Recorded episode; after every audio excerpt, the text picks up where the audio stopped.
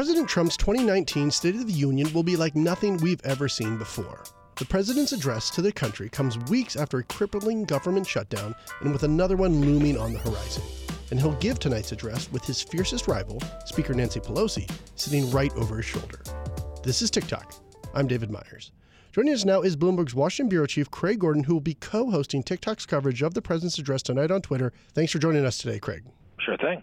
So, how high is the bar for the president tonight? You know, I actually don't think it's that high at all. Um, I think uh, people have a somewhat diminished view of the current president. There is definitely, uh, the polls suggest he's at his lowest uh, point in the approval ratings. There was a poll last week having him at about 34%. Um, and I think people know Donald Trump's all time strength is not giving sort of canned speeches in front of large audiences. If this were a big, uh, you know, campaign style, Make America Great Again rally, then maybe people would be looking for kind of something more from Trump. But I, I think these are things where he sort of sort of gets through it. Um, the thing I'll be watching for is whether he does any of the famous sort of Trumpian ad libbing. Obviously, a speech like this is hashed out for weeks at a time, even though he was supposed to deliver it last week. I'm sure they'd been working on it literally for several weeks, if not months off and on. Um, but Trump is known to to kind of think he can do better than his own speechwriter. So sometimes he uh, he sort of veers from the prepared text, and that's when it could get interesting because, uh, as we all know, we're, we are the government has been re reopen, but we are just about 10 days away from the next shutdown deadline. And uh, I would not be shocked if uh, Donald Trump tries, tries to negotiate the deal right from the podium. So we'll be watching for that tonight. You know, and at the center of that shutdown debate is border security and immigration. And are we expected to see, hear a lot about that tonight? Is that is that going to be the the crux of the president's speech? I suspect that more words will be said about that one single topic than any other individual topic um, when Trump delivers the speech tonight. You know, these these speeches tend to be a bit of a laundry list where they have to touch all the different bases, and even Trump has kind of hewed to that um, tradition in his his past thing, where you'll hear about Afghanistan and Syria and opioids and HIV and all this different stuff. But I would not be surprised if border security sort of is was sort of the the centerpiece uh, of the speech. What's interesting, I think, coming into today, we thought we had a, a bit of a will he or won't he? Will he declare a national emergency mm-hmm. to, you know, force a way to find the funding to build the wall, the 5.7 billion that the Democrats don't want to give him. A lot of the indications out of the White House as of now are that he's not going to do that. Um, now, again, Donald Trump's famous for changing his mind in the car ride up uh, Pennsylvania Avenue to the Capitol, so uh, you know I'm not going to make any final bets on this. But a lot of the body language, a lot of the signaling out of the White House um, uh, on today's speech day is he's not going to do that. Now, why wouldn't he do that? It seems like a very easy out for him. He gets his, he could find the money somewhere in the massive trillion dollar you know federal budget. He could probably come up with five billion somewhere. The reason is because the Republicans in the Senate have told them don't do it. Um, mm-hmm. You know, this is one of those things that where prerogative comes into play. Senators think they get to actually write policy, and the Congress proposes and the president disposes, and they're saying, Donald Trump, you don't get to you don't get to allocate the money just all by yourself. We we have a voice in that, and if you try to do it, it could get ugly if the border and building the wall is going to be a main part of tonight's address, what do we expect the tone of the address to be? Do we expect it to reach across the aisle, or do we expect it to be my way or the highway?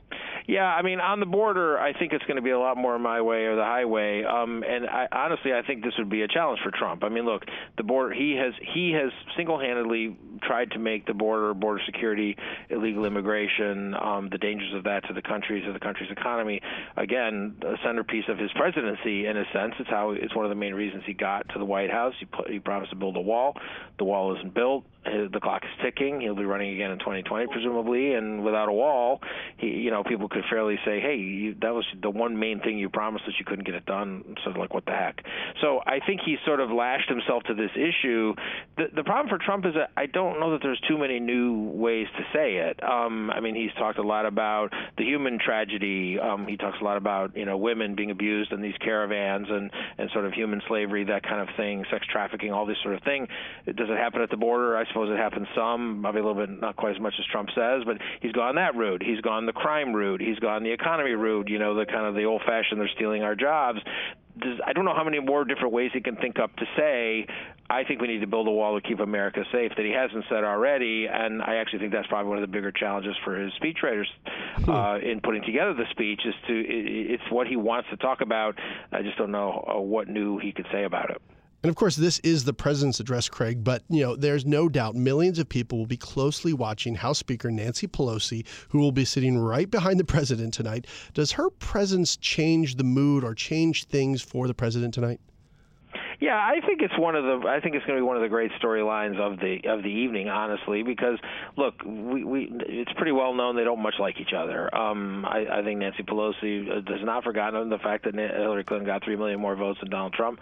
Probably doesn't think much of him as a president. We certainly know uh, Trump will sort of occasionally make sort of respectful noises toward Nancy Pelosi, but he's pretty he's pretty mad at her right now that, that she won't kind of fold on the wall. So I actually think this will be one of the great sort of subplots of the speech. There'll be the words that are being spoken and the proposals and the laundry list, but there'll actually be that human interaction between these two incredibly powerful leaders.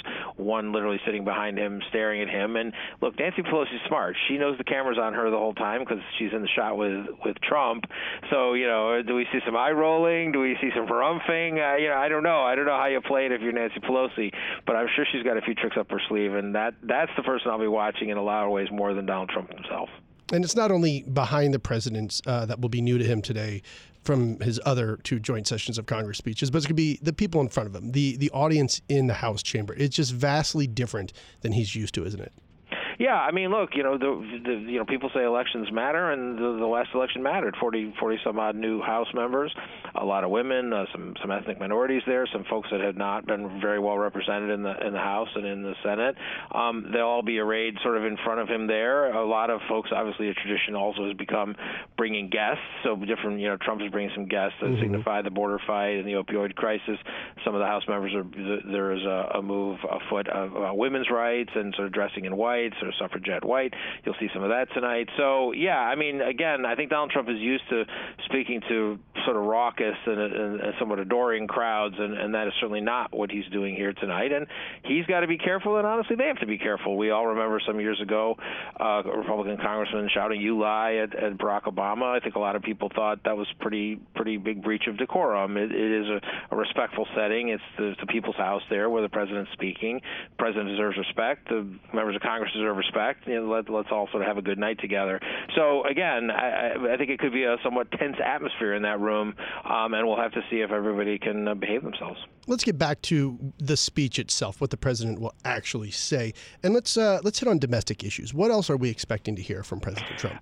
I think some of the headlines you'll see tomorrow morning is we're we are very much expecting an announcement on HIV. Um, Donald Trump is going to um, uh, uh, propose steps that would end the spread of HIV/AIDS in America by 2030. He's actually getting this has been something that kind of rolled out earlier this week. That he's getting a lot of good marks on that. People may remember George W. Bush.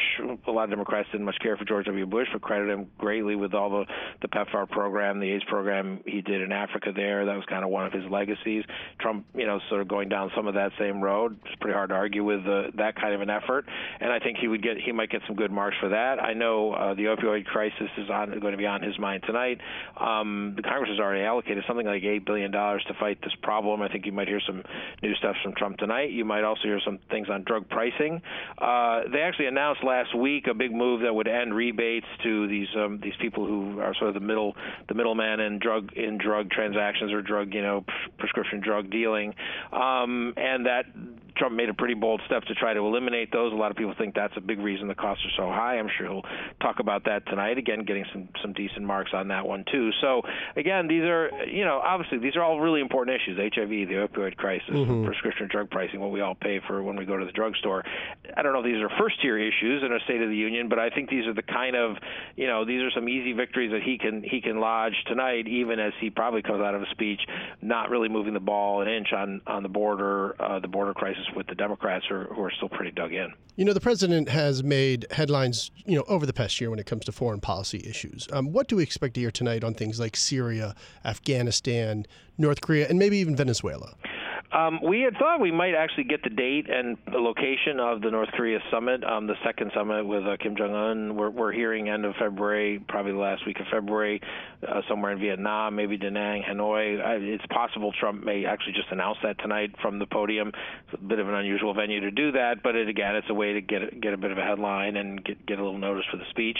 That seems to be moving forward. He's talking about pairing that with a meeting with um, President Xi from uh, China, so that would be obviously a, a huge, hugely important foreign policy trip into into Asia, that that part of the world. You might hear that. The Syria thing is tricky for him to talk about because pretty much every single person that works for him has come out and said uh, Donald Trump said we can pull the troops out of Syria because ISIS is defeated. Almost everybody of, with bars on the shoulder that works for Donald Trump has said that's not true.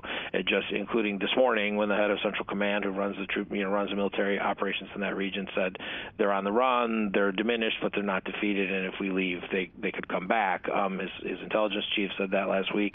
Other generals have said that too. So I, I don't know if he tries to clean up his answer on that a little bit and say, okay, okay, maybe they're not defeated, but you know, we got them on the run, and I'm setting X date for us to try to get out of Syria. I think you'll hear something about Afghanistan tonight. Trump was mm-hmm. very impatient to pull the troops out of Afghanistan. I think he got talked out of that one. I think the, the generals won in that argument. We may hear an argument from him uh, uh, about getting out. And then Venezuela is obviously a hugely important um, topic. Uh, uh, you know, the, the Trump administration has taken really dramatic steps. I think it's it's almost gotten lost in all the other stories that are going on right now. But they essentially have recognized as the leader of a foreign country the person who's not the president, not Maduro, but the, the Guaido. And that, I mean, they've just designated him to be the new leader of this country. There wasn't an election. It's just the United States says so. Other countries have joined it. Uh, we believe uh, Guaido's representative in the United States will be sitting with Senator Marco Rubio from Florida tonight. He's been very active in the Venezuela issue. So for a lot of Americans, I don't know that's uh, again like a, a, a front of mind issue. I think Donald Trump may try to educate them tonight about why he thinks it's so important for the United States to play such an active role in that country when you think about the president's intended audience, whom he is actually speaking to, is this as much as an annual State of the Union address as it gets, or is this a chance for him to fire up his base with 2020 right around the corner? Yeah, I mean, look, I think Donald Trump has figured something out that we all pretty much figured out on election night 2016 that there is a a fairly small but a hardy um, amount of people that will vote for him for president. Again, he didn't get all the, the the popular vote, but he certainly won the states that matter: Michigan, Wisconsin, Pennsylvania, Ohio. Went down the line there, and those people are mostly still with him, but are starting to drift away a little bit on, uh, I think, the shutdown. He lost a little support. I think people, it, it didn't seem very presidential. It didn't seem like he was a leader. A leader gets solves problems. I mean, Donald Trump ran and won on the idea that I'm the only one that can fix Washington. I'm the one that can cut deals. He neither fix Washington nor cut a deal in that, and we had a, we had a 30 some odd day shutdown. So I actually think a little bit of the shine is off on that argument that he's the one the one guy that can sort of cut through the nonsense um, here in Washington. So you know, to the extent a president president is always speaking to the whole country. Sure, the, you know, a lot of people tune into this. They kind of want to check in on politics between elections and see mm-hmm. see how the guy's doing. But I think every time Donald Trump opens his mouth, it's really to try to hold tight to that to that um, majority that got him into the uh, into the White House the first time, and to remind them of all the reasons they liked him in 2016, and that he's still there and he's still trying to fight the fights that they want and make America great again um, in 2020. So you know uh, that's why a State of the Union is to me it's a, it's a fascinating night. It, it can get a little rote. You know, this was probably my 20th one I've covered, so maybe I'm not as excited as the very first one I ever covered. But the fact is, it's a speech to the nation. It's a speech to your political base. It's a speech to your political enemies. They're all all in the room together. They're all staring each other down, and, and that's pretty high theater um, with great consequence underneath, where decisions get made, uh, the course of the country gets set. So it's so it's a big night. Craig, thank you so much for joining us. Sure thing.